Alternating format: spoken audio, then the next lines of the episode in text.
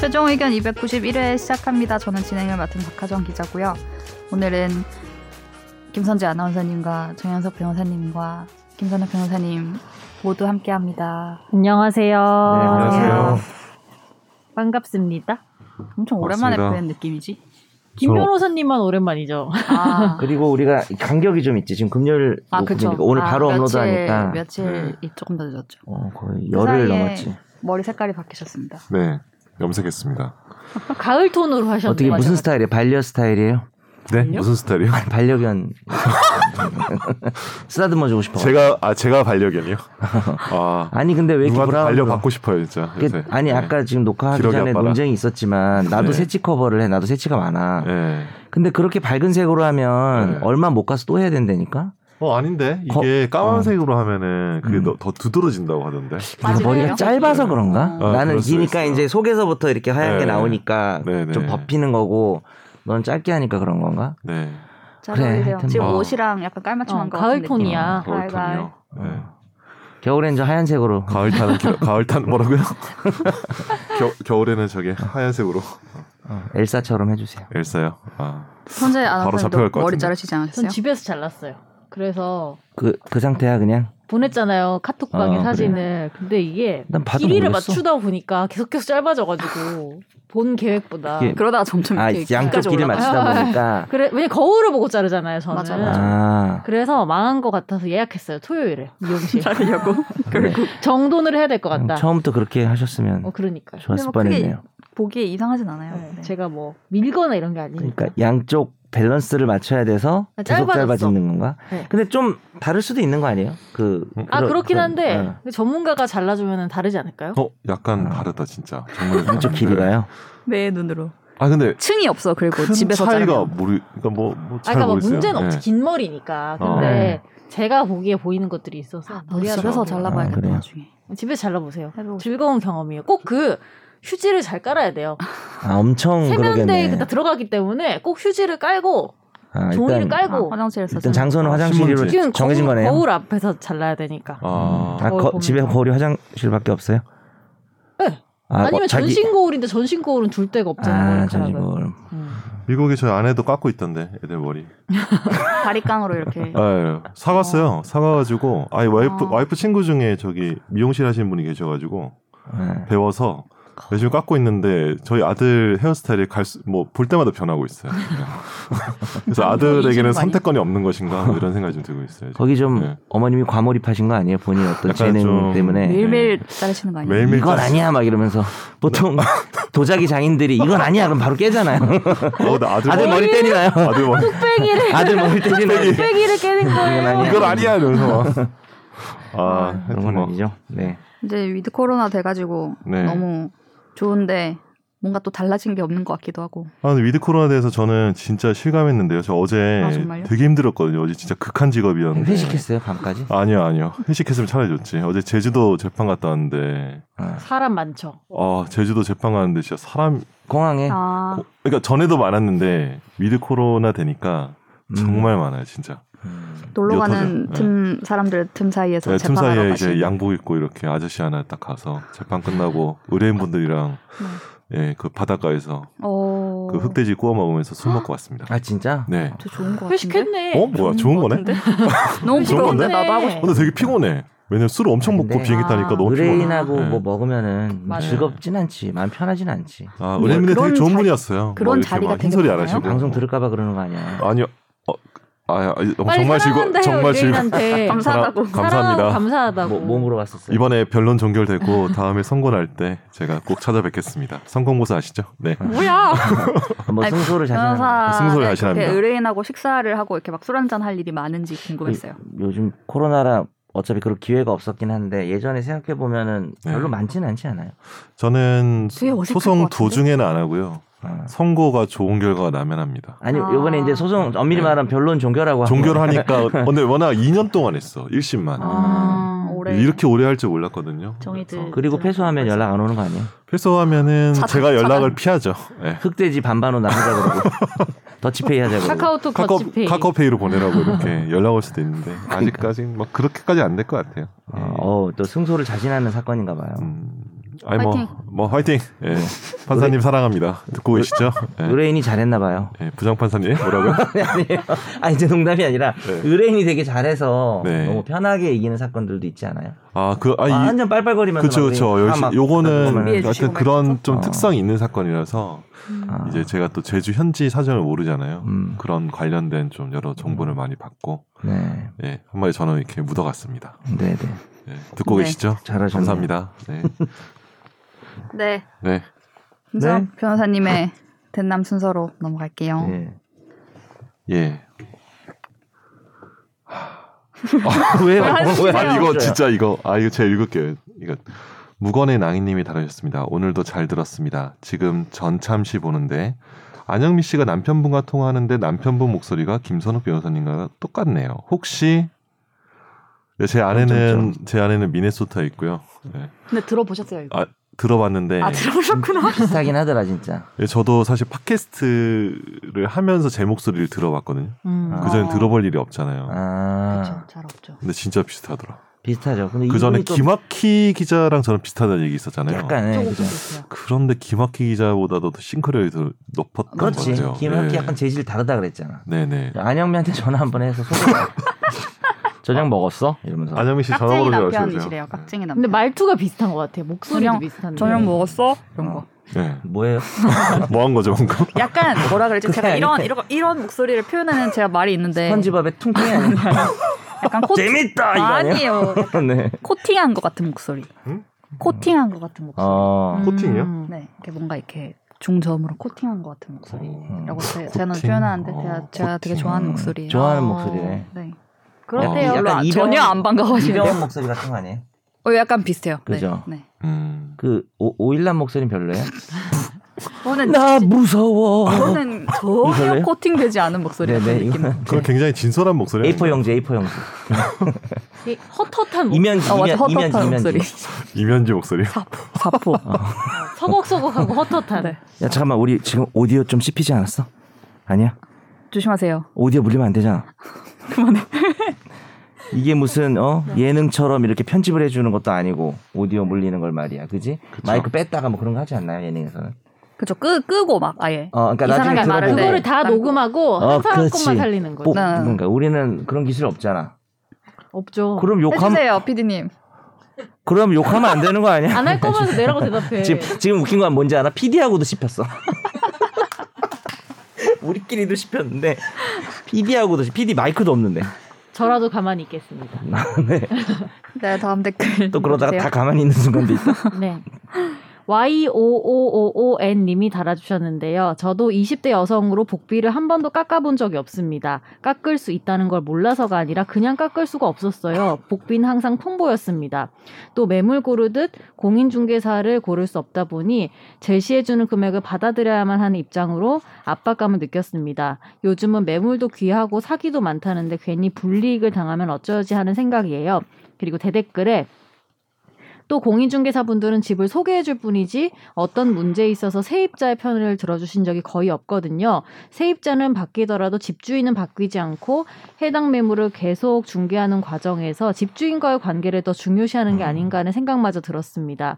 중개료를 각각 따로 지불 하여서도 전세 사기를 예방하기 위해서 중개를 하는 전문가를 신뢰하는 것이 아니라 세입자 스스로 꼼꼼히 따지고 많이 알아야 한다는 사실이 항상 씁쓸했습니다. 그래서 이번 문제에 부동산 정책에 대한 정부 실패라는 점에 수긍이 가면서도 중개사분들의 입장에 심정적으로 지지하기가 어렵네요. 그리고 깎아달라고 안 한 게 아니냐는 질문에 글쎄요, 깎아달라고 했어도 과연 깎아주셨을지 모르겠습니다. 항상 위축되고 긴장된 마음만 느꼈어요. 제가 자발적 호구였던 걸까요? 자호. 근데 저는 진짜 여기에 공감해요. 저도 이렇게 음. 방을 구하러 다니고 했었던 입장에서 왠지 모를 내가 을 집이 없는 내가 을이 돼서 음. 이렇게 음. 막 저도 해주셔야죠, 저도 해주셔야죠가 잘 안 되고 해주시면 안 돼요. 막 이렇게 되고 깎아달라고 잘 음. 제 이렇게 동생이 안 이런 거 되안 되게 돼. 잘해요. E 아 음. 깎아달라고? ENTJ거든요. E ENTJ들은 이런 거 되게 잘해요. 뭔가 요구하고 예, 그렇지. 컴플레인하고 어, 뭐 이런 거 있잖아요. 틴데 또 그런 제이야. 거 근데 그게 저도 연습은 해야겠다 싶었던 게 말을 안 하면 안 해주더라고요. 그러니까 이게 진짜 좀 오. 그런 게 막 그런 거 있잖아요. 뭐 이렇게 막 뭐라고 해야 되지? 너스레? 아니 아니요 막 단호한 거. 질척대면서 막 깽판을 쳐야 들어주는 어떤 아, 그런 문화가 좀 있는 것 같아요 제 우리나라에. 동생이 저랑 같은 시기에 비슷한 크기의 비슷한 금액대 집에 이사를 갔어요. 네. 근데 물론 저는 좀 더 깨끗한 집이어서 그런 게 없기도 했는데 네. 걔는 얘기해가지고 집주인한테 도배도 새로 하고 화장실도 뭐 고쳐가지고 근데 그건 또 그렇게 얘기를 했는데 그분이 선의로 잘 들어줬나 보죠. 아 그렇죠. 근데 제 네. 이제 말은 그게 얘기를 안 하면은 음. 내가 그거를 얻을 수 없는 거는 맞는 것 같아요. 음. 얘기하는 연습을 조금씩 그러니까 조금씩이라도 필요는 있다. 할 음. 필요는 있다. 음. 하지만 이분에게 뭔가 너 얘기하지 그랬어라는 말 난 할 수 없어요. 아 그죠. 약간 저도 얘기 또 못해요. 심정상. 맞아요. 네. 저도 얘기 잘 음. 아, 못해요. 제가 너 얘기하지 그랬어라고 말하려고 그랬는데 안 할게요. 그때도 그러셨지 않아요? 그때 방송에도 왜 안 했냐고? 나는 깎아줬는데 막 이러셨을걸요? 맞아. 네. 이렇게 재수 없는 사람으로 몰아갈 겁니까? 저도- 오늘 마스크도 내가 이렇게 선물했는데 민트색으로. 감사합니다. 마음은 이해가 돼요. 네. 왜냐면 저도 그렇거든요. 아니 근데 저도 농담이고 그런 상황이라는 게 있을 수 있겠죠. 그리고 뭐 상대방 뭐 본인 나이나 이런 것도 20대 여성이라고 또 말씀하셨는데 아직 이렇게 좀 그런 말하기 좀 어, 너스레 너스레란 뭐라 그래야 되나 질척대야 되나 하여튼 뭐 그런 말하기 힘든 분위기였겠죠. 우리가 겪어보지 않고 이야기할 수는 없는 거죠. 이분이랑 음. 저랑 박하정 기자님이랑 같이 그 음. 손잡고 집에서 이미지 트레이닝 계속 해야 된다 그러니까 이런 거는 한 번에 하려면 못해요. 계속 평소 에 연습을 하고 지금 해봐요. 이미지 깎아달라고. 트레이닝. 내가 그 그거야 중개사야. 그 학생 저 300이야. 저 학생 아닌데요. 하여튼 300이야. 우리가 좀 이걸 왜 알지? 깎아주세요. 너무 비싸요. 싫어. 에이. 끝. 못할 연습이 것 잘 같아. 안 되는데요. 못할 것 네네네. 같아. 어쨌든 이게 개인의 연습과 그런 것보단 저는 이제 뭔가 이 관계 분위기? 속에서 분위기. 분위기도 그렇고 음, 진짜 공인중개사가 안내를 안 하는 것도 저는 많다고 생각하고 그러니까 깎아줄 맞아요. 네. 수 있다고 안내해야죠. 안내 그걸 안, 안 해요. 하잖아 근데 맞아요. 가만히 있잖아요. 저도 한 그 번도 요율대로 들어보- 계산해가지고 가만히 절대 안내 안 계시는 하죠. 저는 그렇죠. 맞아. 몰랐어요. 심지어. 음, 네, 그런 게 있어서 네. 하여튼 생각을 많이 해볼 수 있는 댓글이었습니다. 자 오늘 댓글은 여기까지죠. 네. 너 울어. 야 울지 마. 목이 어? 메었는데. 야 이런 목이 댓글 메었- 있다고 울면 어떡해. 아, 코팅이 안 됐네요. 네가 읽어야 돼 지금. 네. 읽어주세요.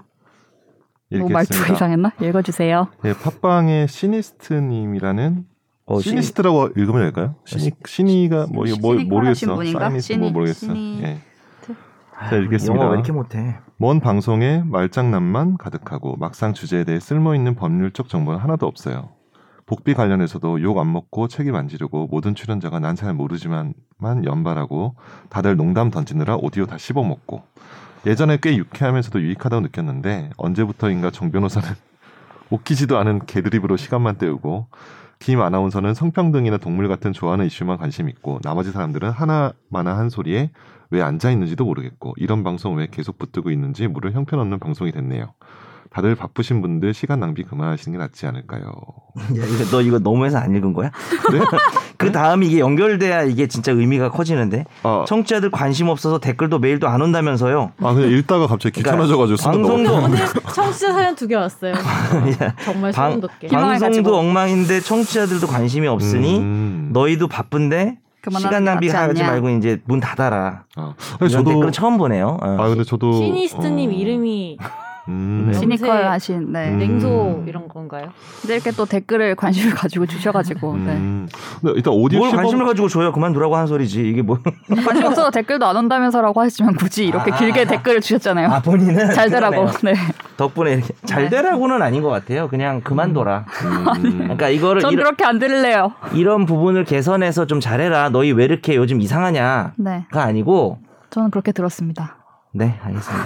아니, 만약에 이게 오디오 다 씹어먹고라는 표현에 있어서 네, 네. 이 오디오 씹는 거에 어떤 굉장히 어떤 그 민감한 반응을 보이시는 게 좀 느껴지거든요. 어떻게 근데 보면 애정이 이거를 있는 거죠. 싫어하는 사람 뭘 미워하지 마요. 나이 사람은 우리한테 애정이 없어요. 아 그렇습니다. 애정이 없는 거고 그만두라는 거예요. 아 그렇구나. 근데 예. 어 아 그렇구나는 뭐야 또. 아니 근데 오디오 씹어 그런 먹는 겁니까? 거는 제가 예전에도 얘기를 좀 들은 게 어 제 지인 중에 음. 네. 뭐 재밌다고 막 많이들 해주지만 어떤 분은 너무 막 서로 얘기하면서 씹혀가지고 그게 무슨 음. 방송이냐 어 그 그 난 정신 없어서 듣기 싫어라고 하는 경우도 있었어요. 그리고 우리가 한 7년 6년 하면서 댓글 중에 아 오디오 물리고 왜 이렇게 정신 없어요라는 댓글을 제가 여태까지 한 두 번 정도 본 것 같아요. 음. 이 정도 수위는 아니었죠. 그만두라는 사람이 이 사람 처음이야. 아니 그 오디오 물리는 거 싫으시면은 제 라디오인 책하고 놀자를 들어주시면 아, 정말 여기서 감사합니다. 홍보를 하는구나 틈새 정말. 라디오 그럼 왜 제 들으세요? 강의를 들어주세요. 제 강의 오디오 안 물려. 왜냐면 나 혼자 얘기하기 때문에. 비디오 먹어도 안 물려. 근데 아 그래? 야 우리만 왜 물려? 우리 나 이- 많잖아 쪽수가 네. 그렇지. 사람 많으면 물리는 게 맞는 것 같은데. 그러니까 이게 네. 아까도 얘기했지만 무슨 예능 같은 데서 막 막 떠드는 예능 있잖아요 서로. 네, 그런 데서는 이제 나름 물린 거를 편집을 하겠지. 그렇죠. 근데 우리는 뭐 그렇게까지 할 필요는 없으니까. 그렇게 그냥 안 해주잖아요. 자유롭게 얘기하다 네. 보니까 네. 또 이게 웃긴 게 말하는 타이밍 하다 보면은 또 아무도 말 안 하는 상황이 또 오기도 하고. 그쵸. 마가 뜨죠 마가. 그렇죠. 뭐 그다음에 중요한 얘기를 하려고 했다가 까먹고 못 하는 상황이 오기도 하다 보니까 그래요. 저 때문에 많이 물린 것 같아요. 죄송합니다. 일단 네. 저는 웃기지도 않은 개드립이라는 표현에 있어서 웃긴 개드립을 좀 해주시면 좋지 않을까라는 음. 저의 좀 긍정적인 문제였군요. 메시지를 받았거든요. 그래서 좀 더 웃기게 좀 해달라라고 아 제가 좀뭐 주문을 좀 웃기는 해주- 하고 그러니까 정 싶습니다. 변호사는 언제부턴가 그러니까 언제부터일까? 그러니까 그 전에는 그러니까 그 전. 2회부터 2회부터 네. 야, 봅니다. 2회라고? 이 지금 회부터. 최종 의견이 290인데 2회부터 안 웃겼다고 내가? 아니. 2회부터 그리고 저는 이 하나만한 소리에 왜 앉아 있는지 모르겠. 저 나머지 사람들인 거잖아요. 이게. 이것도 되게 화가 날 것 음. 사람들. 같아요. 아 예. 왜 앉아 있는지를 알 알 수 있도록 해드리겠습니다. 오, 오 결이 아니 우리 어, 뭔가 되게 수오빠가 무섭, 됐어요, 되게 수오빠. 무섭게 말했네. 네. 우리 그- 너- 너무 그러면 이분의 의도에 지금 놀아나는 거 아닌가요? 너무 열심히 해버리면 안 되는 것 말리면 네. 안 같은데 돼. 그만둬야지. 너 좋아하지 않는 이슈에 관심 가져. 알았지? 저 지난주 부동산 때 되게 적극적으로 제 얘기를 아, 했다고 그러네. 생각했거든요. 너 혹시 그건 관심- 부동산 좋아하니? 그건 관심 있는 관심- 주제였던 거야. 관심 있었거든요. 정말. 야, 이거 이게 누가 제일 상처받은 걸까? 사실 제 얘기가 제일 직설적이긴 해요. 웃기지도 않은 개드립으로 시간만 때우고. 아, 근데 이름이 그래도 불려졌잖아. 나 이름이 없어. 나머 그냥 우리 나머지 사람들이잖아요. 이름 모르는 거지. 근데 오히려 딱히 그렇게 콕 찔러서 비판할 게 없기 때문에 근데 이 사람은 다 비판하고 싶으니까 네. 음. 그냥 묶어 놓은 거니까 너희는 괜찮은 거야. 음. 되게 그 슬프게 얘기하시네요.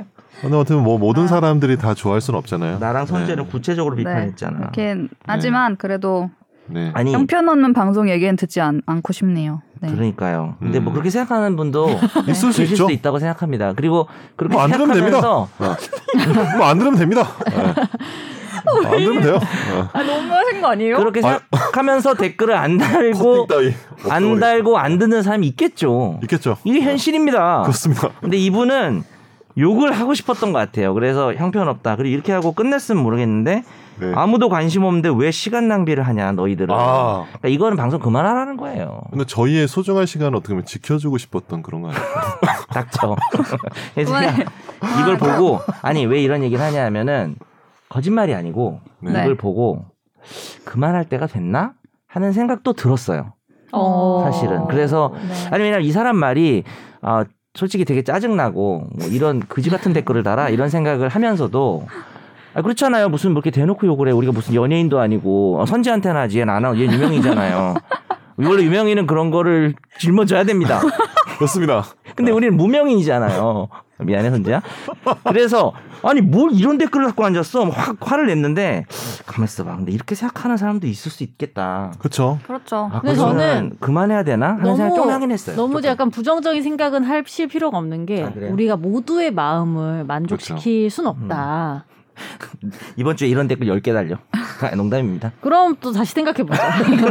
왜냐하면은 그렇게 또 어, 우리가 더 나아지는 건 좋지만 또 여기 에 힘을 잃고 막 아주 힘을 부정적인 생각을 일치하는 하고 건 막 아니고. 네. 아휴, 막 이러고 있기보다는 아, 예, 맞아요. 우리가 만족시킬 수 있는 분들을 좀 더 만족시킬 드릴 수 있게 그- 하자. 그러니까 그 그러진 않았는데 음. 네. 예, 한편으로는 음. 그런 생각도 들었다. 힘이 음. 빠지는 건 맞잖아요. 우리 아까 방송하기 전에 네 명 다 되게 아, 밥 안 먹어서 그런가 좀 힘이 없었잖아요. 근데 사실 저 이 댓글 안 보고 왔어요. 아, 아 진짜? 네. 와서 봤어. 와서 봤어? 이분은 어. 그냥 막 가고 계셔요. 뭐 근데 네 MBTI가 네. 댓글 악플을 제일 신경 쓰는 MBTI거든 원래는. 그치, E ENFJ 죠. ENFJ가 그래서 안 보는 보시나 거 봐요. 아니야? 아예 상처받기 싫어서 안 어, 내 보나 중에 봐. 제일 상처받는 건 너래 원래. 사실 제가 상대편 그 소송하대 상대편 대리인 준비 서면 오면은 거기 악플 바- 달아? 네, 바로 그날 못 봐요. 아, 아, 보면은 진짜 많네. 시간이 필요하고. 어, 그렇구나. 보면은 막 아, 내가 뭔가 내가 약한 구석을 뭔가 찌를까 봐 음. 하루 정도 지나서 봐요. 보고 어, 별거 없네 이러면 그냥 이렇게 그냥 하고 아. 근데 이 네. MBTI가 상처도 많이 맞지, 받지만 네. 잘 극복하는 아 그래요. 그- 극복합니다. 긍정 에너지가 넘쳐요. 음. 긍정적입니다. 음. 네. 긍정적이어서 아까 네. 뭐, 열심히 하겠다고 뭐 하지, 했잖아요. 하지 제가. 맙시다 뭐 그러지 않으셨어요? 아, 하지 말라 그러지 않았어요. 하지 말라 그러 아니, 그러니까 자기한테 긍정적인 것 같아요. 그렇죠. 아, 그러니까 그 와중에 우리한테. 네. 힘들지만 또 일어서는 MBTI라는 뭐 세게 일어나죠. 근데 이 어. 최종욱이 웃긴다. 이런 댓글도 다 읽네. 읽어야죠. 보통 저는, 읽어야죠. 읽지 않아요? 이런 거? 저는 읽어야 된다는 주의입니다. 아 그래요. 네. 네. 아니 이런 의견 충분히 있을 수 아니, 그런 있어요. 저는- 의견도 있을 수 있고 아까 뭐 아, 힘 네. 빠지 힘 빠지고 막 이렇게 하자는 취지는 아니고 이렇게 생각하시는 분도 음. 있구나. 그럼 한번 생각해 보는 거죠 우리가 근데 취지- 그동안 어땠나. 취지는 알겠는데 힘 빠지는 건 어떡합니까? 네 저는 힘 넘어갈까요? 빠져요. 네. 왜냐면 오늘 사연이 왔다니까. 와 두 개 나왔어. 사연이 두 개나 왔다니까. 우리 그러면 심지어. 그만두지 않아도 되는 겁니까?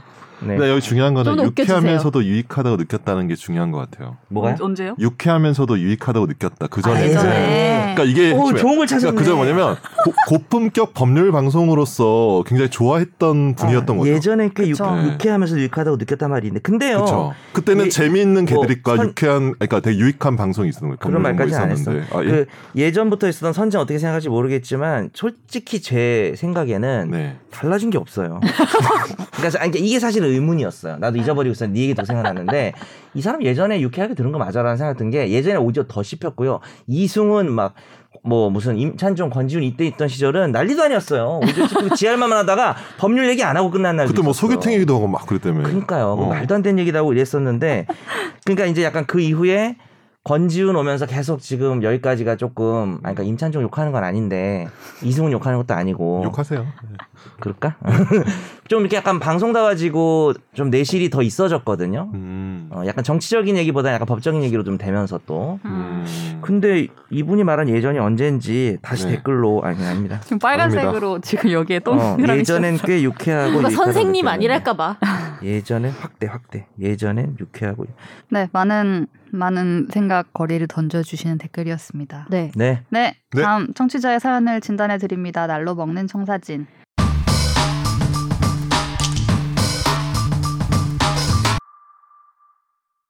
안녕하세요. 오랜 애청자입니다. 매주 방송은 들으면서 보낼 사연이 없어서 약간의 부담을 가지고 있었는데 드디어 법으로든지 뭐든지 보상받고 싶은 일이 생겼습니다. 2주 전 목요일 주문한 적 없는 택배 쿠팡 로켓프레쉬가 왔습니다. 주소도 저희 집이 아니었으니 주문하신 분이 주소를 잘못 쓴 것도 아니고 배송 기사의 실수 같았습니다. 여러 세대가 한 층을 쓰는 아파트 복도에 음식물을 방치할 수 없어서 고객센터에 전화를 했는데 접수하시는 분의 태도에 접수를 하다 말고 포기하기를 여러 번 했습니다. 다음날 저녁 고객센터 채팅 상담을 다시 진행했는데 자체 폐기하는 게 원칙입니다. 2,000 캐시 드리겠습니다라는 답변을 들었습니다. 책임자를 바꿔달라 했더니 그럼 회수 처리해드리겠다. 뭐가 더 불만이냐? 그럼 만 캐시 드리겠다 등의 반응을 했습니다. 흥정을 안 해. 마지막에는 상담사가 책임지고 토요일까지 회수하겠다 했고 실제로는 화요일 오전에 회수를 해갔습니다. 집 앞에 누군가 음식물 쓰레기를 두고 가고 그 사실을 인지하고도 방치했을 때 받은 스트레스와 음식물 자체에 대한 피해는 보상받을 수 없을까요? 보상받을 길이 없다면 어디 제보를 하든지 온라인 커뮤니티에 올리든지 해서 분풀이라도 하고 싶은 심정입니다. 그렇게 할 때 해당 회사가 어디인지 유추할 수 없어야 한다든지 조심할 것이 있을까요? 몇 달 몇 년째 아는 변호사 기자로서 해주실 말씀 기다리고 있겠습니다. 음. 일단 저도 이런 사례가 몇 번 있어가지고 아, 진짜? 어. 저희, 저희 집에 잘못 온 적이 많이 있죠. 되게 한 번씩 경험 있지 않으세요? 저도 있어요. 그죠? 다른 저는 집 없어요. 음식이 온 적 있어요. 넌 그냥 실수인 척하고 먹었을 것 같은데 아니에요? 아니 근데 저는 진짜로 저희 집 어, 뭐 누가 어 누가 선물 보내줬나 이렇게 해가지고 그냥 벼슬에 뜯었는데 음. 뜯고 나니까 내 이름이 아닌 거야. 음. 어. 조용히 이렇게 다시 해가지고 이름을 좀 늦게 봤구나. 그래서 조용히 그 집에 갖다 줬어. 아, 아. 동네였구나. 네, 네, 동 그러니까 바로 이렇게 위에 집인가 아래 집인가 그런 일이 많아서 뭐 포장 기술이 늘었다거나 뭐 그런 건 아니에요. 아니 그 되게 감쪽같이 어, 감- 감쪽같이. 테이프를 다시 이렇게 싹 네네. 이렇게 붙이는 재주가 생겼습니다. 예. 그렇군요. 근데 이 이거는 스트레스와 음식물 자체에 대한 피해? 그 이거는 이거 어떻게 표현해야 될까요? 참- 음식물 막 냄새 나고. 냄새 나고 음. 그렇죠, 이랬던 그렇죠. 거에 대한 음, 피해? 그렇죠. 음식물은 내 건 아니니까. 근데 뭐 이분은 상해도 그러니까- 내 피해는 네. 아니지만. 쿠팡이라 뭔가 계약이 돼 있는 게 아니잖아요. 네. 그러니까 사실은 전혀 관계 없는 사람이 받은 거라서 이게 뭔가 이게 계약법상의 어떤 뭐 손해배상 청구를 한다거나 이런 건 좀 어려울 것 같고 음. 사실 뭐 어떻게 손해배상 청구를 할 수 있을까? 뭐 이런 생각이 좀 들긴 해요. 그러니까 뭐 정신상 손해라는 게 되게 입증이 된다고 하더라도 네. 얼마가 될지도 좀 음. 오히려 약간 못 측정이 받으신 어렵고. 분은 명백하게 할 수 그렇죠. 있는. 그 사람은 지금 난리가 났겠죠. 음. 아, 내가 받았어야 되는 어떤 건 또 계약이 있는 거라고. 그렇죠, 그렇죠. 음, 계약까지 그럴 수 그거는 당연히 있겠네요. 받을 아, 거고. 그건 당연히 그 약관에 따라 처리가 될 텐데. 음. 그러니까 이제 쿠팡 이쪽에서도 자기들도 잘 모르니까 네, 어, 네. 어쩔 줄 모르니까 막 이렇게 대응한 것 같은데 제가 보기에는 오배송과 관련해서도 이런 뭔가 매뉴얼이 있어야 되지 않을까 요새 워낙 배송이 많잖아요 그래서 음, 그리고 네. 질문하신 게 이 커뮤니티에 여- 올려서 분풀이 한다고 하셨는데 네. 뭐 익명으로 해야 되냐? 뭐 그냥 올려도 됩니다. 그러니까 이게 음. 어, 무슨 그래요? 허위 사실도 아니고 네. 그렇죠 사실적신데 그리고 뭐 채팅 상담 내용이나 전화 네. 상담 내용 녹음이 돼 있기 때문에 네. 거기 있었던 내용을 이야기하면서 소비자가 그러니까 이런 응대 그러니까 뭐 가- 과장하거나 음. 뭐 이런 게 아니라면은 우리가 개인에 대한 거나 뭐 영업을 하는 곳이 아닌 곳에 대한 거 명예훼손 항상 조심하긴 해야 되는데 이 영업하는 데서 사실 이러면 안 되는 그렇죠. 거잖아요. 그래서 뭐, 뭐 시- 쿠팡이라고 좀 하기 그러면 씨팡 뭐 이런 식으로 써가지고 어, 전 굉장히 아, 좀 도입도 열받네요 나쁜가요? 들어보니까 예. 아니 그냥 저는 열받을 것 같아요. 그렇죠. 씨하고 팡을 붙인 건데 어, 씨팡에서 이렇게 했다. 그래서 아 씨팡 이러면서 아, 아니 그러니까 좀, 좀 회사명을 CP라고 할 얘기하는 수도 거예요. 있지 않습니까? 어, 얘기하면서 CP면, 네. CP요 네. 하면서 그냥 있었던 일을 그대로 올리시는 거는 무슨 뭐 영업방해나 뭐 명예훼손이나 되긴 좀 어렵습니다. 이게 뭐 어, 위력을 행사하거나 거짓말을 그렇죠. 해야 되잖아요. 그러니까 뭐 내가 너 가만 안 두겠다 너희 회사 불지를 음. 거야라고 하거나 아니면 없었던 일을 과장해서 쓰시는 게 아니면 음. 해도 됩니다. 그래서 이 글에 좀 말미에다가 개선되었으면 좋겠다 이런 네. 소비자로서 이런 마음으로 올린다 이렇게 다 올리시면 좀 이런 더 거 있는 게 좋아요. 명예훼손의 그렇죠. 어떤 아. 아, 고의나 어떤 이거 공익적인 네, 맞아요. 어, 위법성 조가 그러니까 그래서 공익성이 좀 뭔가 부각이 아시잖아. 되는 거죠. 그- 네. 네. 성형 뭐지? 그런 이런 거 것도. 음. 후기 이런 거 쓰는데 당연히 막 그 병원 고발하고 이런 것도 있을 거 아니에요. 그쵸, 거기에 그쵸. 이 처음 문장이 이거는 뭐 공익을 위한 것이다 어. 이런 식으로 문장이 다 쓰여 저같이 있어요. 피해 보시는 분이 없었으면 좋겠어요. 어 이런 그런 마음에서 쓴다는 문장이 어. 꼭 있어요. 그렇죠. 그게. 중요하죠. 음, 것들은. 중요합니다. 그래서 이분이 진짜 너 죽어봐라 이렇게 어, 쓰기 그러면 안 되죠. 아니라는 아니라는 걸 느낌으로 보여주기. 네. 자세한 대화를 안 썼는데 자세하게 음. 좀 쓰시면 네. 판단은 보는 사람이 하겠죠. 아, 그렇죠. 좀 쿠팡 심했네 이러면은 그렇죠. 음. 뭐 심, 보통 사람들이 심했다고 생각할 정도면 얘기할 수 있는 거죠. 그렇죠. 네. 그렇게 해서 좀 약간 좀 회피하. 그 그러니까 우리- 앞이랑 뒤에 좀 그런 문구를 좀 넣으시면 좋을 것 우리가 같아요. 배달 음식 시켜 먹었는데 거기서 뭐 벌레 나오면은 사진 찍어서 그 그 집 거기다 네. 올리잖아요. 그럼 그렇죠. 문제되지 않아요. 근데 문제되지 이제 그거 않죠. 블랙 컨슈머들이 또 문제인 거죠. 그거는 뭐 그렇죠. 그러지도 않았는데 또 악용하는 네. 놈들도 있으니까. 네. 네, 다음 사연 사연 또 볼까요? 안녕하세요. 샤이 애청자입니다. 네 분의 깐부님들 잘 계시죠? 정 변호사님이 목숨 걸고 구슬치기 하던 건달 두 사람 성대모사하는 모습 상상만 해도 웃긴데 욕이 너무 많이 나와요 거기. 캐릭터 특성상 건질 게 별로 없을 것 같네요. 아, 연습해 봐야지. 다음 네. 시간에 해올게요. 정 변호사님 버전 이러다 우리다 주걸로 만족하려니다. 네. 며칠 전 늦은 시간 거의 텅 비다시피 한 버스를 타고 집에 오는데 승객 한 명이 운전석 바로 뒤에서 누군가에게 계속 욕설을 하더라고요. 누구랑 통화하길래 거칠게 하시나 싶었는데 대상이 버스 기사분이었습니다. 음. 수분 동안 폭언이 이어지자 잠자코 계시던 기사분도 참지 못해서 맞대응을 하기 시작했고 물리적 충돌은 없었지만 고성이 버스 내에서 오고 갔습니다. 저는 혹시 기사분이 신고라도 하면 필요하지 않을까 해서 뒤에서 몰래 촬영을 시작했는데요. 1분 지났을까 그 승객이 저를 향해 돌아보더니 왜 찍냐? 당장 그만하라고 화를 냈고 저는 기사님이 신고하면 경찰에 보여줄 목적으로 그런 거라며 계속 찍었습니다.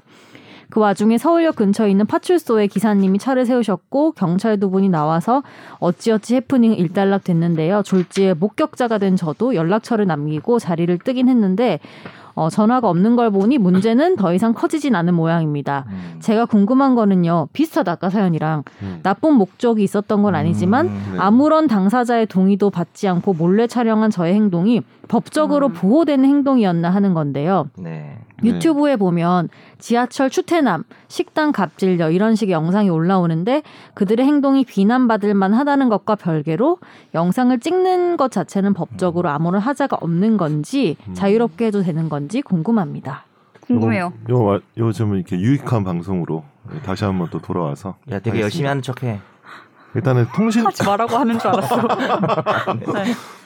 일단 그 우리가 대화 대화의 당사자가 녹음하는 거 불법 아닌 거 아시죠? 네, 네. 우리 워낙 많이 했으니까 근데 음. 이제 제3자가 녹음을 하면 불법인데 그것도 뭐냐면 공개되지 아니한 대화예요. 그렇죠. 어. 예.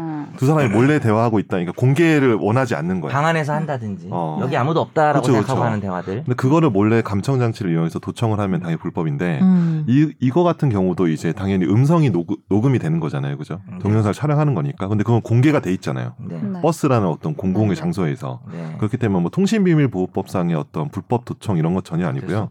그리고뭐 성폭력 범죄 처벌 등에 관한 법률도 이제 어떤 그 성적 욕망이나 수치심을 유발시키. 뭐 이렇게 유발시키기 위해서 이제 상대방 의사에 반해서 촬영해야 되잖아요. 근데 이제 뭐 지하철 추태남이나 이런 것들도 이게 어떤 성폭법이 아닐 수가 있는 게 어떤 성적인 뭐 그런 의사가 음. 아니고 음. 어떤 약간 좀 뭐 좀 고발을 한다거나 네네. 그런 거가 될 수 있기 그리고 뭐 때문에 그, 그런 성폭법은 네. 신체 부위, 렇죠 음. 신체 어, 뭐 부위가 아니면 제일 각도 중요하죠. 뭐 이런 것들이 의미가 있는데 이거는 네. 그냥 뭐 단소 살인마가 뭐 이렇게 한다 뭐 이런 그쵸, 거는 칵시 팍시? 단소 살인마 이제 팍시. 절대 안 찌르는 단소 살인마 몰라요? 몰라요. 아 이거 한번 나중에 끝나고 검색해 확실히- 보세요. 단소 살인마?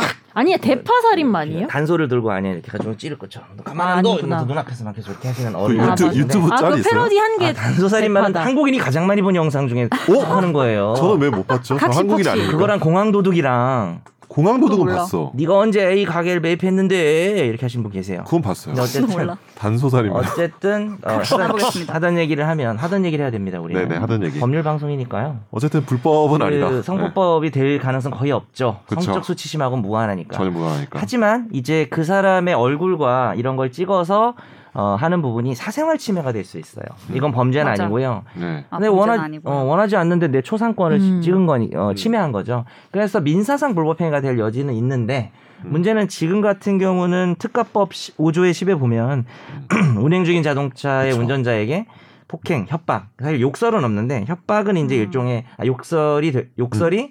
협박이 될 수가 있겠죠. 음. 그렇죠. 그리고 뭐 때릴 듯이 한다든지 하면 그런 게 폭행도 되니까 그럼 지금 범죄가 이루어지고 있는 상황이잖아요. 그런 경우에 촬영하는 거는 공익 목적이 우선하기 때문에 음. 그깟 어, 민사상 초상권 불법행위는 성립하지 않을 가능성이 네. 크죠. 내가 이걸 막 그렇게 다만 이걸 신고 목적이었잖아요, 이분은. 네. 근데 이걸 뭐 단소 살인마 이런 것처럼 올리잖아요. 그러면은 그 단소 살인마 그분도 그렇죠. 사실 민사상 불법행위를 하면 손해배상 청구하고 음. 법정에 나와서 팍씨 이렇게 하면은 어 팍씨 하면은 민사상 손해배상은 해야 될 수가 있어요. 왜냐하면 그 어. 단소살인마가 지하철에서 그냥 좀 술 드시고 막 이렇게 한 거예요. 그것도 아. 공익을 해치는 건데 뭐 아주 심각한 현행범은 아니기 때문에 네. 음. 그런 정도로 약한 범죄라면은 그거를 찍어서 특히 커뮤니티 같은데 널리 퍼뜨렸다고 하면 음. 그분 얼굴이 나오거든요. 아. 요런 거는 사실 민사 불법행위는 음. 될 수 있는데 뭐 그래봐야 뭐 위자료 한 250 봅니다. 음. 아, 이런 거 요새 엄청 250만 고배 될것 같아. 안 될 것 고배들이 같아요. 안될것 같아요. 개인적으로 25만 원 정도 될 것 같아요. 100만 원 아래 아래일 얼굴이 것 나와도요? 맞아요. 네. 네. 얼굴이 나오고 그러니까 이게 네. 네. 여러 가지 봐야 되겠죠. 그 사람의 얼굴이 막 공개가 되면서 네. 음. 막 사람들이 이거를 뭐 못생겼다 막 이런 식으로 놀리고 막 이런 식으로 했다면은 음, 더 네. 커질 수도 있는 건데 음. 사실 이분이 좀 자초한 게 있어요. 음. 사람들이 근데 막 돌아다니면서 영상을 보고 얘기합시다. 어, 아, 예. 네. 보셔 보 나중에 봐주시기 보겠습니다. 바랍니다. 네. 아, 요새 보배드림 이런 데뭐 엄청 많이 올라오잖아요. 찍은 거 뭐 그렇죠. 음. 자기 가게 CCTV 뭐 불박 음. 뭐 다 많이 사실 올라오니까. 블랙박스 같은 경우는 유럽에서는 설치 못하는 거 아시죠? 미국이랑 어, 음. 그래요? 유럽의 몇몇 나라랑 미국의 많은 주에서 설치를 아예 못해요. 그러니까 음. 그 불법, 음. 지금 알았어요. 다 완전히 사생활을 다 침해하는 거잖아요. 음. 그렇죠. 걸어다니는 다 사람들 찍는 얼굴, 거니까. 가- 음, 음. 뭐 자동차 뭐 번호판들 사실 우리나라에서는 음. 그걸 불법으로 안 하는데 뭐 유럽이랑 미국에서는 좀 문제가 되고 있죠. 아, 그 불박이 퍼져가지고 네. 기자들이 약간 네, 찾아다니는 게 하나 더 늘, 늘었죠. 그렇죠. 네, 그렇죠. 불법. 뭐가 터지면 이제 네, 뭐 그쵸. CCTV만 아. 확인하다가 이제 네. 그 주차된 차 찾아서 그렇죠, 그렇죠. 연락처에서 혹시 어제도 맞아요, 여기 맞아요. 세워 놓으셨어요. 뭐 영화에도 나오지. 네. 이런 일들이. CCTV를 없는데 이제 불박에 찍혀가지고 딱. 네. 우리 불방 한 번 했었죠. 그때 우리 하지 않았었나? 우리가 했었던 뭐 것 촬영이나 이렇게 의사에 반한 촬영들에 대해서 한번 이슈 음. 한번 했었던 것 같은데. 음. 불박을 했다고. 그러니까 몰카. 야, 몰카, 어, 몰카나 어떤- 몰카 할 때 제가 안 왔어요. 그리고 아, 어떤 기자분 그렇군요. 초대하고 인턴 기자분 초대하고 나 한 번 안 온 날. 아 그때 기억난다. 아. 남자- 그때 굉장히 그거 유익했던 것 같아요. 제 기억에 네. 굉장히 유익한 분위기였던. 그래 어, 나는 느낌이 나네요. 뭐 웃기지도 네, 않은 개드립으로 시간 때우는 사람이니까 마음에 저 담아두고 있어. 오늘 이거 세 번 할 거예요 네, 알겠습니다. 네. 네, 어쩌다 마주친 판결.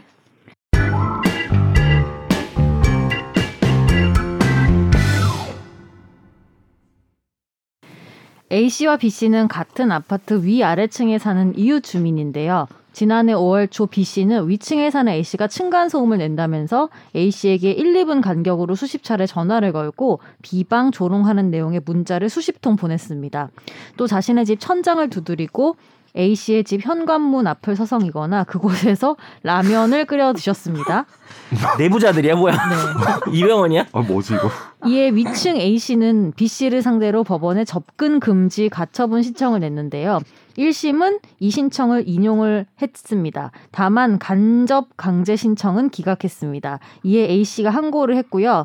2심에서는 가처분 결정 뒤에도 B 씨가 A 씨의 집에 찾아가거나 문자를 보냈는데 앞으로도 이걸 반복할 개연성이 있다며 간접 강제를 명하고 금액은 1회당 30만 원씩으로 정한다고 결정했습니다. 한 번 찾아가면 이제 30만 원. 네. 네. 그리고 이번엔 B 씨가 재항고를 했는데요. 음. 최근 대법원은 이 재항고심에서 B 씨의 재항고를 기각하고 가처분 신청을 인용하면서 위반 시 1회당 30만 원의 지급을 명하는 간접 강제 결정을 내린 원심을 확정했습니다. 네.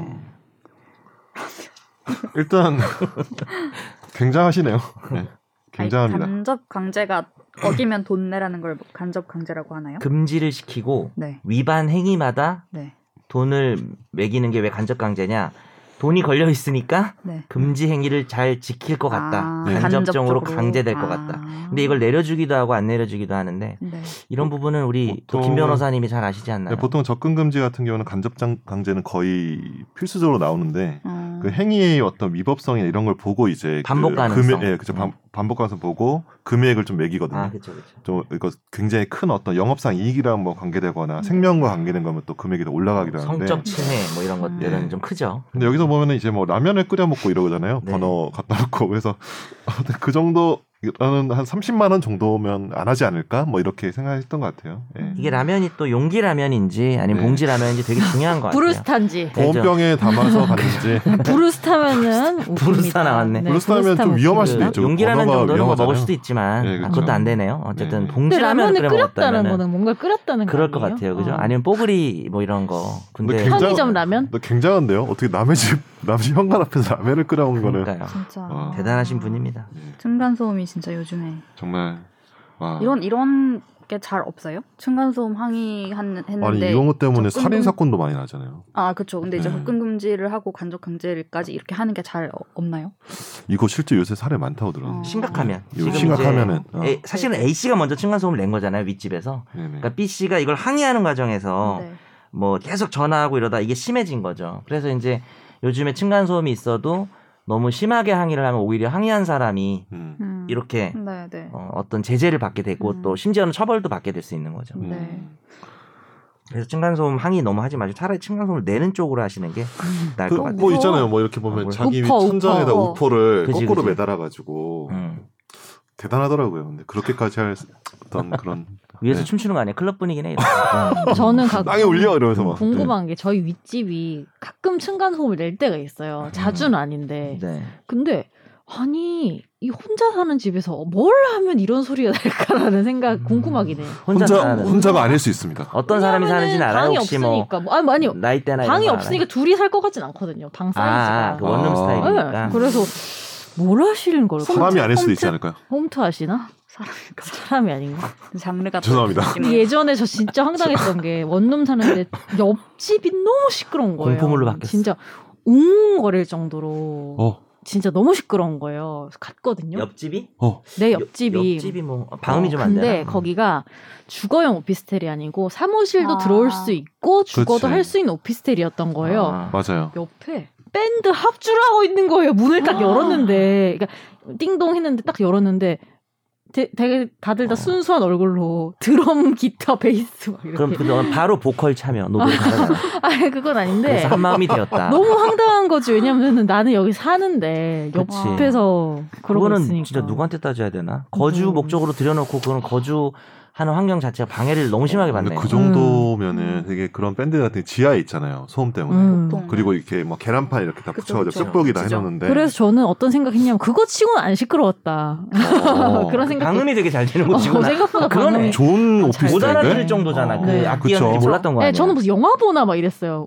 스피커 어. 소리가 아. 나니까. 걔들이 연주를 못하는 거 아니에요? 그러니까 연습을 똑바로 안 했나 보네. 네. 저는 어쨌든 막 소음 이런 거 있으면 옆에 갔는데 갑자기 이제 관리실에 물어보니까 아 그 몇 달째 공실인데 무슨 얘기예요? 뭐 이런 거 너무 아, 근데 요새 약간 공포물을 많이 봐서 그런가? 너왜 그래? 무섭게. 요새 그냥 좀 위, 약간 위- 예. 저기 막 건너서 타고 온다고 하더라고요. 소음. 아 맞아요. 좀 네, 붙어 그러기도 있는 해요. 집 말고. 저희 방송 밤에 듣지 마세요. 네. 무섭네요. 하세요. 아 넷플릭스에서 공포를 너무 많이 봤어. 예. 네. 네, 집중 탐구 시간입니다.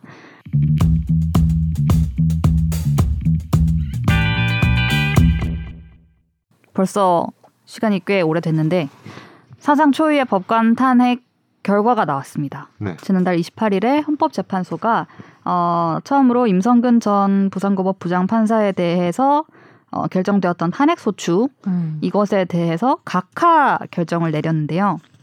인용도 기각도 아닌 각하 결정이 나온 것인데 그렇다면 그 과거에 임성근 전 부장판사가 이제 뭐 재판 개입을 했다 이런 식으로 밝혀졌던 내용들이 문제가 없다는 건지 어떤 의미인 건지 한번 살펴보려고 합니다. 먼저 결정 요지 네. 부터 제가 먼저 한 줄 이건 한, 한 줄이니까 먼저 말씀드리면 네. 탄핵 소추 의결 이후 헌재의 탄핵 심판 중 임기 만료로 피청구인이 법관의 직에서 퇴직한 사안에서 헌법재판소는 재판관 5인의 각하 의견으로 음. 이미 임기 만료로 퇴직한 피청구인에 대해서는 본안 판단에 나아가도 파면 결정을 선고할 수 없으므로 결국 이 사건 탄핵 심판 청구는 부적법하다는 결정을 선고하였다라고 음. 합니다. 네. 이게 그러면 네. 이걸 좀 풀어서 이건 다 이제 법률 용어니까 좀 풀어서 설명을 해주실래요? 뭐 요 그냥 말씀드리면은 이미 공직 그러니까 파면은 뭐냐면 탄핵 결정이 나면 이제 공직으로부터 파면되잖아요. 그렇죠. 파면은 그 공직자의 징계 중에서 가장 큰 거거든요. 탄핵의 목적은 파면이죠. 그죠? 음. 그냥 그 자체죠. 그렇죠, 그렇죠. 근데 파면이 되면은 이제 연금 수급권이나 음. 그런 거에서 굉장히 많은 제한이 아, 2분의 1인가 줄어들고 굉장히 많은 음. 페널티가 있어요. 공직을 5년 이상 못 하고 공모 단위권도 제한이 되고 음, 공직 아예 못 나가는 거죠. 중요하죠. 네. 그래서 파면이 되는 경우가 사실 많이 없고 음. 그래서 탄핵 결정 정도 돼야지 아 파면 정도 할 수 있다. 물론 탄핵 외에도 파면이 될 수는 있어요.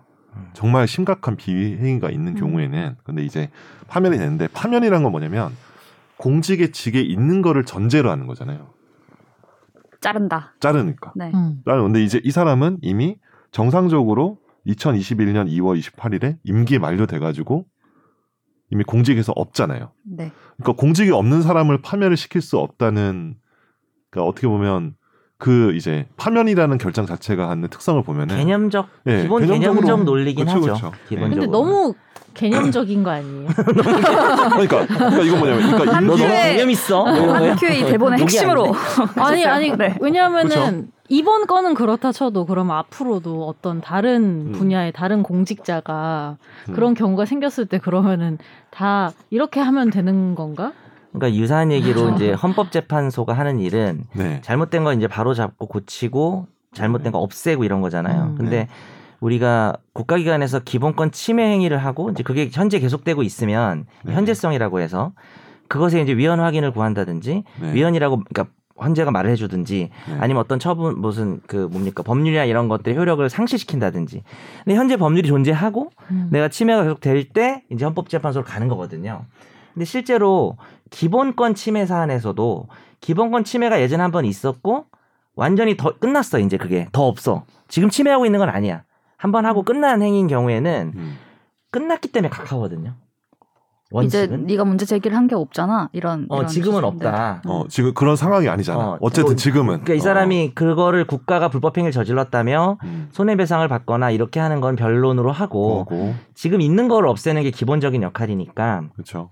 다만 헌법재판소는 예외적으로 우리가 소위 해명적 역할이라고 해요. 그게 뭐냐 하면 끝난 건데 우리가 보니까 이거 또 그럴 것 같아. 음. 반복의 우리 첫째 기본권 음. 침해가 중대하고 둘째 음. 그러니까 헌법적으로 중요하고 음. 같은 얘기죠. 그 다음에 반복의 우려가 있으면 끝나서 원래는 각한데 이렇게 말을 하는 거예요. 헌재가. 음. 끝나서 원래는 각한데 하지만 나는 이거 위헌이라고 지금 확인할 거야라고 음. 말을 하는 경우가 있어요. 음. 이제 그러니까 결국 온 이번 임성 임성근 탄핵 각하 사건의 본질은 맞긴 맞아요. 그러니까 음. 그, 어, 선욱 변호사 말한 것처럼 개념적으로. 개념적으로는 각하하는 게 맞아요. 그러니까 그렇죠. 음. 그게 원칙이에요, 원칙. 원칙이죠. 근데 이 정도 사안이면 음. 이제 예외로서 네. 아 이놈 나쁜 놈 이 음. 음. 말을 좀 했어야 되는 게 아니냐 음. 그 어, 말을 한 사람이 이제 세 명 있는 거죠. 그렇죠. 그렇죠. 재판소에서 세 명이 인용 의견이었으니까. 음. 네. 근데 이거- 그그 세 음. 명은 이게 음. 뭐 아까 말씀하신 각하지만 위원 이름을 확인한다가 아니고 아예 인용돼야 된다라고 한 그러니까 왜냐면 이게 이거죠, 그 이게 생각은. 중요한 거는 그거랑 다른 거 아니에요? 둘이? 네. 그렇죠, 그렇죠. 그러니까 정확히는 음. 이게 우리가 어떤 소송을 할 때 자기의 권리가 침해되는 거잖아요. 네. 그러면 자기의 어떤 사적인 어떤 뭐 인격권이나 재산권이나 뭐 헌법상 기본권이죠, 그죠? 음. 뭐 재산권이면 민사소송, 어떤 본인의 어떤 신체의 자유면 음. 이제 뭐 형사소송, 그죠? 이렇게 되는 것인데 그거는 어떻게 보면 그거는 주관적인 거예요. 음. 자기의 주관적인 권리를 국가가 보호해줄 수 있느냐 없느냐 그런 개인, 문제가 예, 개인. 그렇죠 개인의 그죠 그걸 이제 주관적인 측면인 거고 그런데 요런 이제 헌법 사, 헌법 소송 같은 경우는 이런 이런 사람이 어 이렇게 잘못을 했으면 탄핵이 되어야 되지 않는가 그러니까 라는 거는 예, 그렇죠 사법농단이니까 사법농단이 국가적 여러 이슈가 문제고 있었잖아요 기관과 기관의 문제. 그렇죠 이제 뭐 음. 법관이 이제 정치적 중립성도 위반하고 뭐 여러 가지 문제가 음. 있었잖아요 그러면은 이거는 전체적인 대한민국의 헌법 질서 속에서 이 사람에게 객관적으로 아 이 사람이 탄핵 결정을 할 정도로 위법하고 어떤 위헌적인 행위를 했는가라는 판단을 헌법재판소가 해줘야 된다. 음. 네. 이미 이 사람은 파면이 그러니까 될 수 없는 네. 상황이었음에도 불구하고 그거는 이제 객관적인 부분이죠. 네. 전체 법질서의 측면에서. 그런데 이제 아까 이제 그, 어, 정 변호사님이 얘기하셨던 거는 뭐냐면 주관적인 측면이 기본적인 건데 헌법 소속에는 특히 객관적인 어떤 헌법 그쵸. 질서의 측면이 강조가 돼야 되기 때문에 음. 앞으로도 그런 일이 재발되면 안 되잖아요. 네. 그래서 명확하게 이거를 어, 이 사람의 탄핵 결정을 해줘야 된다. 네. 그렇죠. 그런 판단을 이제 헌법재판소 3인의 재판관이 음. 이제 해준 거죠. 그 박하정 기자님 얘기한 건 아까 제가 말 좀 음. 잘못 전달된 것 같은데 각하를 원래 해야 하지만 하지만 네. 각하하지 않고 인용하겠다 이런 경우가 있다고요 실제로. 음, 그러니까 그렇죠. 이제 아 치매가 끝났고 네. 뭐 이 사람 그만둬서 뭐 할 것도 없고 사실 탄핵 사건은 별로 없으니까 우리 그렇죠. 뭐 박근혜 탄핵 뭐 별로 네, 네. 없으니까 근데 어 끝났지만 그래서 원래는 각하를 해야 하지만 이거예요. 원래는 음. 각하를 해야 하지만 우리는 인용하겠다. 그렇죠. 음. 그럴 수 있다는 거고 이제 그 네. 제가 아까 말한 게 3인 의견이에요. 네, 네. 인용 의견. 아, 네. 네. 음. 그래서 무슨 회사에서도 저는 이걸 보면서 항상 들었던 생각이 아까 너무 개념적이지 않냐고 선재 음. 말했는데 네. 칭찬이 무슨- 아니었어. 회사에서 뭐 잘못하고 이러면은 사표 막 쓰고 가려고 자진 하는데 사표 수리를 하죠. 그거 수리를 안 해주잖아요. 네네. 징계위 열려야 된다고 하면서 사표 멈추는 바로 넣어라. 경우도 있고 멈추는- 수리해주는 경우도 있고. 어, 그쵸. 근데 음. 멈추는 경우도 있는데 이렇게 되면은 그냥 이렇게 파면 파면이 엄청 세니까 그 그렇죠. 냥 내가 사표를 낸다거나 아니면 그런 임기 식으로, 연장을 그쵸. 안 한다거나 그게 이렇게 이제- 해서 빨리 떠나면 네네. 그렇죠. 너무 좋을 것 같아요. 그 김명수 대법원장 너무 좋은 거 아니- 어. 너무 그렇게 하시겠다고요? 아니 아니, 너무 뭐라고요? 이분에게 너무 김명수 유리한 것이 대법원- 아닌가. 대법원장의 이제 뭐 거짓말 어쩌고 했던 게 네네. 그거였잖아요, 사실은. 그러니까 이 네. 사람이 사표를 냈더니 네. 뭐 그때 뭐 병- 아파서 그랬다 그랬나 하여튼 그래서 뭐 아프긴 아팠다고 하는 것 같아요. 그래서 이제 근데 이제 자기가 이런 게 있으니까 탄핵당하기 싫으니까 사표 낸 거겠지 임성근은. 근데 음. 김명수 대법원장이 음. 아 지금 뭐 국회에서 어. 탄핵 어쩌고 하는데 그렇게까지 하겠냐? 아니 그러니까 사표를 어, 네. 못 받아주겠다. 어, 그렇죠, 그렇죠. 예. 음. 그러니까 너는 아니 이건 거지 탄핵 넌 탄핵 될 수도 어, 있는 그렇죠. 애라 예. 내가 사표 받으면 내 욕 먹는다. 그렇죠. 이제 그래놓고 어, 이제 안 그랬다 그랬다 뭐 뭐 어떻게 그 외에도 여러 거짓말하냐. 얘기가 있었죠. 예. 뭐 그게 이제 뭐 김명수 대법원장 욕도 많이 했는데 사람들이 어쨌든 네. 이제 그게 그런 취지였던 거죠. 네네. 너 내가 사표 받으면은 탄핵이 안 나오잖아요. 네네. 근데 문제는 뭐 김명수 대법원장은 사실 우리 본인이 눈치 보여서 그랬는지 아니면 우리 음. 헌법적 질서의 네네. 정립을 위해서 그랬는지 그쵸. 어쨌든 그렇게 하셨는데 네. 그리고 나서 네. 너무 국회에서 오래 걸린 거예요. 그러니까 그렇지. 이분 맞아요. 임기가 끝난 거잖아. 그렇죠. 이게 지금 몇 몇 몇 년 끈 거지? 어떻게 그러니까 된 거야? 국회에서 탄핵 소추를 해야 되는데 탄핵 네. 소추가 발의된 게 2월 1일이고 네네. 탄핵 소추가 이제 가결된 게 2월 4일인데 음. 그로부터 24일 후에 임기 만료로 퇴직을 하죠. 네. 그렇죠. 그러니까 직전에 이제 소추를 했으니까 헌법재판소 입장에서 음. 24일 동안 자기가 할 수가 결정할 수가 없잖아요. 없으니까. 음. 네. 네. 근데 저는 궁금한 게 이런 식이면은 네. 아까도 얘기했지만 모든 음. 부처 공무원들이 네. 왜냐면 이게 재판이라는 게 빨리 나오는 게 아니잖아요. 무슨 그쵸. 일주일, 네. 이주일 만에. 그쵸. 그러면 이런 경우가 되게 많을 것 같은데 앞으로도라는 생각이 대개는 들더라고요. 그래서 사표 수리를 안 하죠. 되게 근데- 파면이나 그러니까 근데 내 해임 임기 정도. 자체가 저는- 아, 정말 임기 그쵸. 그건 얼마 안 어떻게 남았을 정지할 수도 수 없어. 있잖아. 이런 경우가 많을 것 같진 않고요. 많아서도 안 되고 지금 이제 탄핵까지 가서 파명하는 건 이제 고위공직자인데 아, 아. 지금 초유의 사태잖아요. 임성근 같은 판사가 나오면 안 되죠. 사실 이렇게 사법농단 물론 이제 무죄가 나오고는 있는데 음. 이분이 네. 그러니까 이런 일이 많이 있을 건 아닌데 뭐 어떻게 보면은 중요하긴 하죠. 그러니까 이 이거를 이렇게 처리가 되면은 손재 음. 아나운서 말처럼 또 그런 문제가 뭐 생길 수 음. 있겠죠. 그러니까 그, 그 비슷한 얘기를 이 청구인, 그러니까 국회에서 탄핵시켜 달라고 했던 청구인들이 뭐라고 주장했냐면 파면을, 그러니까 이미 이렇게 퇴임해서 물러난 사람이라도 음. 파면을 시킨다는 거는 그냥 음. 나간 사람이랑 다르게 공직에 다시 못 나가게 하는 그런 그쵸. 제한이 생긴다거나 그렇죠. 공무단 하는 인권 제한. 다른 뭔가 의미가 있기 때문에 음, 음. 이거는 실익이 있는 거다 이 재판은 음. 각하시키면 안 된다라는 음, 음. 주장도 했는데 그렇죠. 그것도 이제 받아들여지지는 않았어요. 사실 그 회사에서 어떤 거 처리할 때도 그 자진 사표를 받냐 안 받냐가 되게 중요한 게 퇴직금이나 이런 게 다 달라지잖아요. 그렇죠, 달라지죠. 그게 네. 그래서 그게 사표를 받아주냐 안 받아주냐가 되게 큰데. 음, 맞죠. 근데 우리가 누구를 욕을 해야 되냐라고 생각하면은 1번 임성근, 2번 국회. 저는 그렇게 생각합니다. 그러니까 음. 저는 헌법재판소를 사실 욕할 생각은 없어요. 음, 뭐 이번에 뭐 판결 나왔다고 뭐 이탄 의원도 막 욕하고 네. 그 앞에서 시민단체도 시위하던데 뭐 이탄 의원이야 뭐 정치인이니까 정치적인 어떤 음. 그 본인의 목적이 나쁘다는 게 아닙니다. 그거 하에서 아젠다 설정해서 뭐 슬로건을 내걸 수 있다고 생각하는데 헌법재판소 때문에야 이게 다 헌법재판소 때문이야. 음. 헌법재판소 어떻게 이럴 수 있어라고 과연 말할 수 있는가? 왜냐하면 법리적으로는 끝난 침해에 대해서는 각하하는 게 맞고요. 어, 다만 뭐 개인적으로 그냥 개인 의견은 인용을 하는 게 더 좋았을 거란 생각은 해요. 인용이 음. 왜 3인밖에 안 됐을까? 이거는 초유의 사태잖아요. 그렇죠. 법관의 어떤 네. 어, 개입, 재판 개입 네네. 음. 엄청 중요한 문제거든요. 사법부를 우리가 못 믿으면 누굴 믿어요? 음. 네. 그래서 이런 경우는 인용을 하는 게 더 맞지 않나 생각을 하는데 그렇다고 해서 저는 헌법재판소가 이 마지막 욕받이가 돼야 되는가 음. 국회가 이걸 시간 끈 건 근데 제가 몰라서 물어보는데 국회는 왜 이렇게 시간을 끌었대요?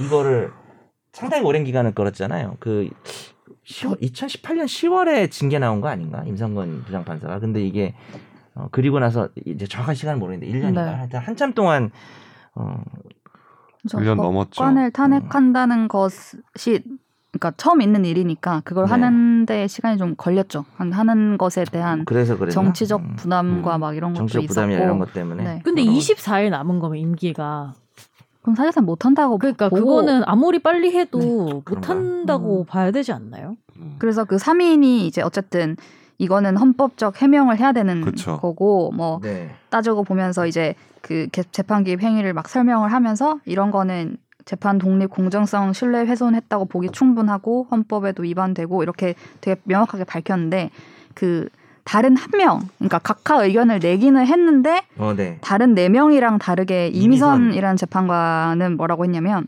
이제 각하는 각한데 마지막에 이렇게, 이렇게 적었어요. 그러니까 피청구인이 탄핵 심판 중에 공무원의 신분을 상실하더라도 본안 판단을 해서 유연하게는 할 수 있도록 법을 뭔가 정비할 필요가 있다. 네네. 음. 자기가 보기에는 뭐 이런 이런 말을 그러니까 약간의 그거라고요? 그거는 효과가 있는 결정은 아니고 그냥 의견을 추가한 거네요. 네, 네, 네. 각- 그렇죠. 음, 아, 지금 제도에서는 각하밖에 안 네. 된다. 음. 지금은 네, 네. 각하는 게 맞다. 음. 근데 앞으로 이런 일이 생길 수 있으니까 시스템을 바꾸자. 아, 이런 아예- 얘기 하시네요. 아니 그럼 법을 바꾸는 건가요?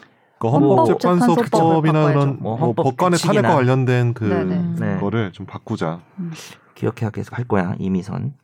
근데 약간 이- 근데 이게 그런 필요가 있죠. 이제 뭐냐면 파면 정도의 그 비위 행위를 저지른 사람이 이제 법관은 사실은 그 탄핵 결정 아니면 파면이 안 되거든요. 네. 그렇죠. 근데 이제 그 정도의 사람이 있는데 사유가 있었는데 사유가 있고 결정 전에 이제 자기가 이제 퇴직을 하잖아요. 근데 아까 말한 것처럼 이제 뭐 공무단인권도 제한이 되고 뭐 연금이나 뭐 이런 퇴직금도 이렇게 제한이 되는데 그렇다면은 그런 사람한테도 임기 만료에라도 파면을 해야 할 필요성이 있는 거거든요. 음. 근데 그 정도 비위 행위를 한 사람이 임기 만료 직전에 이렇게 소치됐다는 똑같이 퇴직금 예, 받고 그쵸, 그쵸. 똑같은 혜택 받으면서 그러면 굉장히 좀 국민들 입장에서는 아니 저 정도의 비위를 저지른 사람이 연금을 다 받아? 음. 네. 어떤 그런 감정이 충분히 있을 수 있고 당연하죠. 예. 그래서 이제 이 부분은 이제 그 인용 의견에서도 지적을 하고 여기 지금 이미선 재판관도 지적을 하는 거죠. 음. 근데 오히려 이미선 재판관이 한마디 해주는 바람에 네. 헌법재판소가 지금 각하할 수밖에 없는 상황인 게 더 더 사실은 드러나는 설명이 거죠. 된 것 같아요. 들어가는 거죠. 음. 예. 나는 이게 뭐 헌재 욕할 수 있어요. 욕할 수 있는데 네. 헌재가 이렇게 집중적으로 욕 먹을 일은 아니다라고 생각합니다. 소출을 빨리 하든가. 왜냐면 이탄 의원이 그랬잖아요. 헌재가 이렇게 하면은 앞으로 먹튀를 조장하는 헌재의 결정이다. 헌재가 이런 아. 결정 내리면 먹튀가 조장되나요? 저는 헌재는 음. 그냥 헌재로서 음. 헌재가 개혁기관이나 무슨 정치기관이 아니고 네. 사실 이게요 탄핵이라는 사건이 뭔지 생각해 볼 필요가 있는데 국가기관이 국가기관을 없앤 거예요. 음. 그렇죠. 입법 날리는 거죠. 네, 그렇죠. 네. 그리고 입법부를 없애고 뭐 국회의원에 대해서 하고 뭐 대통령을 그다음에 날리고 그다음에 네. 어, 법관에 대해서 네. 사- 그 헌법재판소가 네. 날리는 거예요. 음. 그러면 이건 보수적일 수밖에 없는 겁니다. 근데 이- 그게 그렇죠. 싫다라고 음. 하는 의견도 존중하는데 이게 모든 포화가 최종 결정이 헌재니까 음. 음. 가끔은 저도 판결 중에 많이 얘기하잖아요. 마, 마음에 안 드는 거. 아니 판결을 이따위로밖에 못해? 음. 뭐 이런 생각을 할 때가 있는데 이건 좀 어쩔 수 없지 않나. 근데 그러면은 법적으로 헌법재판소 말고 다른 데서 뭔가를 할 수 있는 건 지금 현재로서는 아예 없는 네, 뭐 거죠. 보이진 않는 것 법관에 대해서? 같아요. 네. 뭐 이런 경우에 에서는 음. 파면에 의하지 아니하고는 뭐 그쵸. 물러나지 않는 뭐 그런 그런 거 아닌가요 지금? 그러니까 이제 그렇죠. 고- 탄핵 결정 아니고는 파면 안 되니까.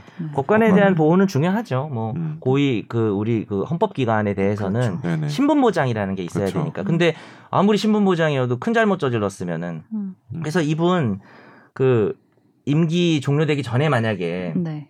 아까 제가 말했지만 이- 제가 지금 날짜가 적는데 2018년 4월에 징계를 받았을 거예요. 임성근 음. 부장판사가. 그러면은 발의 자체가 2021년 2월에 한 거예요. 국, 국회가 너무 늦지 않았냐라는 생각이 들고 제가 사실 솔직히 국회 속사정은 모르겠지만 그냥 밖에서 볼 때는 너무 늦지 않았나 라는 생각이 좀 들고 어, 그렇다면은 임기 중에 이렇게 헌법재판소에 가져왔으면 빨리 저는 그냥. 이거 탄핵 될 수 있었다고 보거든요. 음. 그래서 그게 그렇죠. 아쉬운 24일 거죠. 동안에 아, 아니 더 빨리 이사를 했으면. 이사일보다 다리를- 훨씬 더 잘. 아, 더 빨리 발의랑 그러니까 했으면 어. 2020년도에 음. 뭐 발의도 하고 음, 어, 소추도 하고. 소추도 하고 소추 의결도 음. 하고. 어. 또 그 이게 또 민주당에서 추진한 건데 민주당이 과반 이상 그 작년이죠. 의석 차지한 게 꽤 네네. 됐잖아요. 그렇죠. 네. 제가 뭐 날짜 같은 건 잘 모르겠어요. 그럼 기억을 잘 못해가지고. 근데 아니, 뭐 민주당 탓을 꼭, 한, 꼭 하는 게 아니라 국회 전체적으로 국회가 빨리 했수 있- 하- 했- 했어야 되지 않나 하는 생각이 좀 음. 듭니다.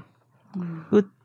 오늘 굉장히 네. 유익한데. 근데 그러면 저 궁금한 아, 나 게 되게 이- 열심히 하고 있어. 이분은 그러면은 퇴직을 하신 거잖아요. 그러면은 그렇죠. 다 할 수 있는 거죠. 그런 관련된 일을 뭐, 뭐 문제 없는 공모 거죠. 음, 단위권 제한도 없고 연금 수급권도 그쵸. 제한이 없죠. 받을 수 있고 뭐 네. 변호사에도 되고 예. 할수 있나요? 그리고 욕도 먹을 수 있고 그렇죠. 욕도 먹을 수 그- 있고. 이분 요- 근황이 네. 어떻게 되시나? 근황 토크죠. 뭐 근황 음, 영상 근황 편지. 토크 한번. 예. 어떻게 지내십니까? 이러면서 막 아니 밥은 궁금하지 먹고 않아요? 다니. 예, 뭐지? 뭐라고요? 예. 네? 궁금하지 않아요? 찾아봐야겠다. 변호사 하시지 않을까요? 변호사 음. 근데, 변협이 그런- 받아줬어요? 그런 얘기는 없었어? 변협에서 뭐 안 받아준다 그러지 않았어요? 우리 그랬나요? 이 지- 아니면 변호사 아예 지식인은 그 신청 안 했을 수도 있어요. 왜냐면 아, 안 자기가 했을 수도 지금 있죠. 뭐 개업을 아. 안 직권남용으로 했을 형사 사건도 있었기 때문에 음. 그래 아 그렇구나. 네. 어쨌든 뭐 저보다는 잘 잘 잘 나가겠죠. 나가시겠죠. 네. 예, 부럽습니다. 어디 그냥 뒤에서 자, 자문하고 돈 받고 예. 그럼 변호사법 위반인데. 아, 네. 어. 어, 그 그렇죠. 등록하고 하셔야 됩니다. 예, 하실 거면. 예. 네가 좀 안내줘야 돼. 아, 네. 오늘 방송 여기서 마치겠습니다. 네. 아니요. 네. 어, 정말 왜, 이렇게- 왜 이렇게 빨리 맞춰? 왜 갑자기 급? 우리 좀 아니, 그리고 네. 우리가 마무리 발언을 안 네. 하는 게 시간이 없어서 그렇죠 사실 지금 우리가 좀 많이 빨리 끝내야 되죠 뒤에 뭐 마무리 발언 하시죠. 아니 아, 사실 저는 이거 마무리 발언하려는 게 아니고 네. 네. 아까 그 댓글 댓글이요? 있잖아요 그거에 대해서 아왜 왜 네, 네. 왜? 이 한마디 친구 하면 안 아니었어요? 될까요? 아니 좀 하세요. 진지하게 아까 너무 진지하게. 장난처럼 얘기한 것 네, 네, 같아서 하세요. 네, 네. 하시죠. 그러니까 이분을 뭐 욕하려는 것도 아니고 네. 네. 우리가 이제 그분 얘기 중에 앞에 걸 좀 많이 안 읽었어요. 뒤에 뭐 정현석 걔들이 이게 웃겨가지고 아 웃긴 게 아니라 그게 화나서 얘기했는데 네.